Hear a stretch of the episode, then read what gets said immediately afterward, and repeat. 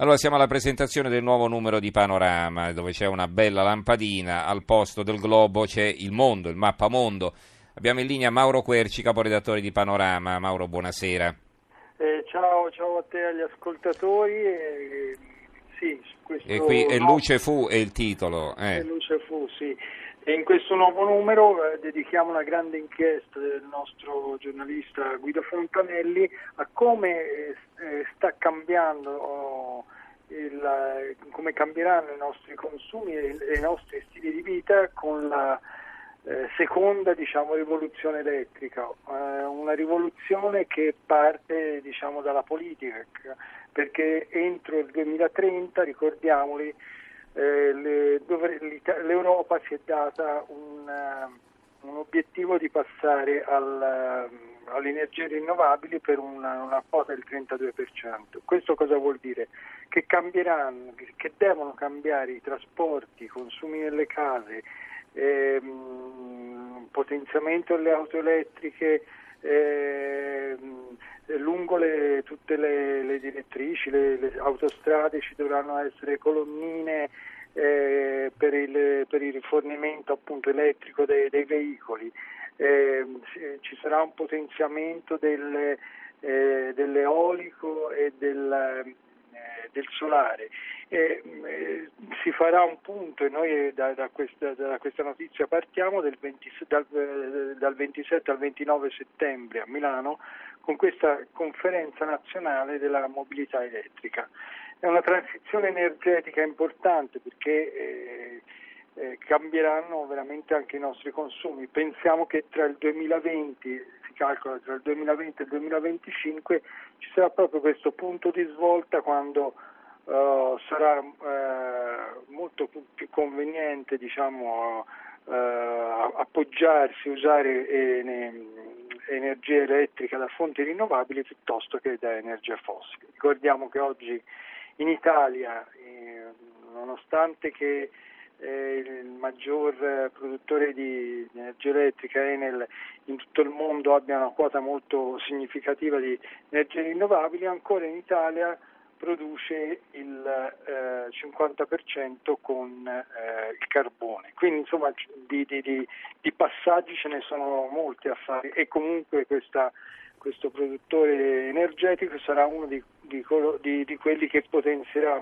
maggiormente per esempio mm-hmm. la, la, linea, eh, scusami, le le colonnine di rifornimento sulle, sulle autostrade come, altri, come, altri, competitor come Edison uh-huh. o A2A faranno, faranno, lo stesso e noi abbiamo de- voluto dedicare diciamo, questa nella nostra tradizione insomma, che parla anche di, di consumi e di, di, cambiamenti di stile di vita insomma, questa grande rivoluzione elettrica che si sta prospettando quali sono gli altri argomenti che ci vuoi sottoporre? Guarda, io ti vorrei raccontare questa storia del centro di accoglienza per richiedenti asilo di Mineo, ormai diventato quasi un, una, una, figura letteraria questo, questo, centro perché se ne parla sempre per la, per la polemica, per i costi che, que, che, che, ci sono riguardo a questo te- centro. Noi ci siamo eh, tornati in varie, in varie, occasioni e abbiamo,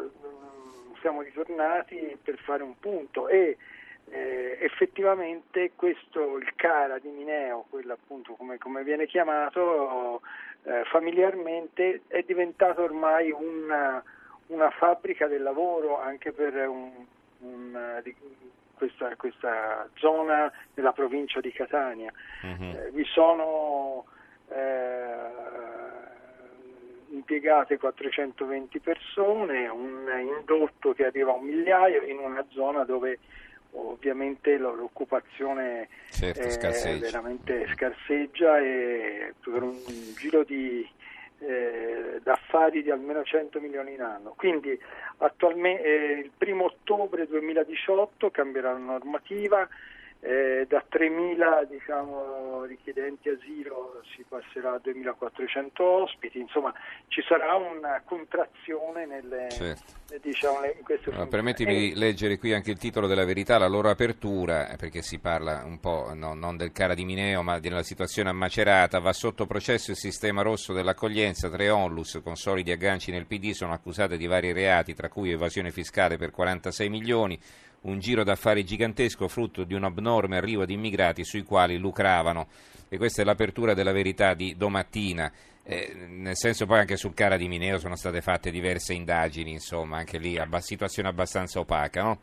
Sì, assolutamente, mm. però quello, oltre a questo che, quello che vole, volevo sottolineare appunto come questo eh certo, centro beh, ormai anche... sia diventato una specie di eh, assistenza pubblica per il, per il, lavoro, per cui tutti i sindaci della zona comunque sono molto preoccupati di, certo. questa, di questa, situazione perché ovviamente eh, diminuendo l'attività diminuirà anche il lavoro. Allora, un ultimo argomento? Guarda, l'ultimo argomento, una intervista particolare che abbiamo a Rose McGowan, cioè l'attrice che un anno fa circa ha fatto scoppiare il, lo scandalo di Harvey Weinstein sulle molestie sessuali a Hollywood che, che ultimamente diciamo, si è eh, anche accusato diciamo, la, ha litigato con Asia Argento con Asia Argento no? sì, per, per, per, questa sua no, per accuse, le accuse che a sua volta ha ricevuto l'attrice da questo uh, giovane attore Jimmy Bennett che sarebbe stato molestato all'età di 17 anni e abbiamo un'intervista esclusiva in cui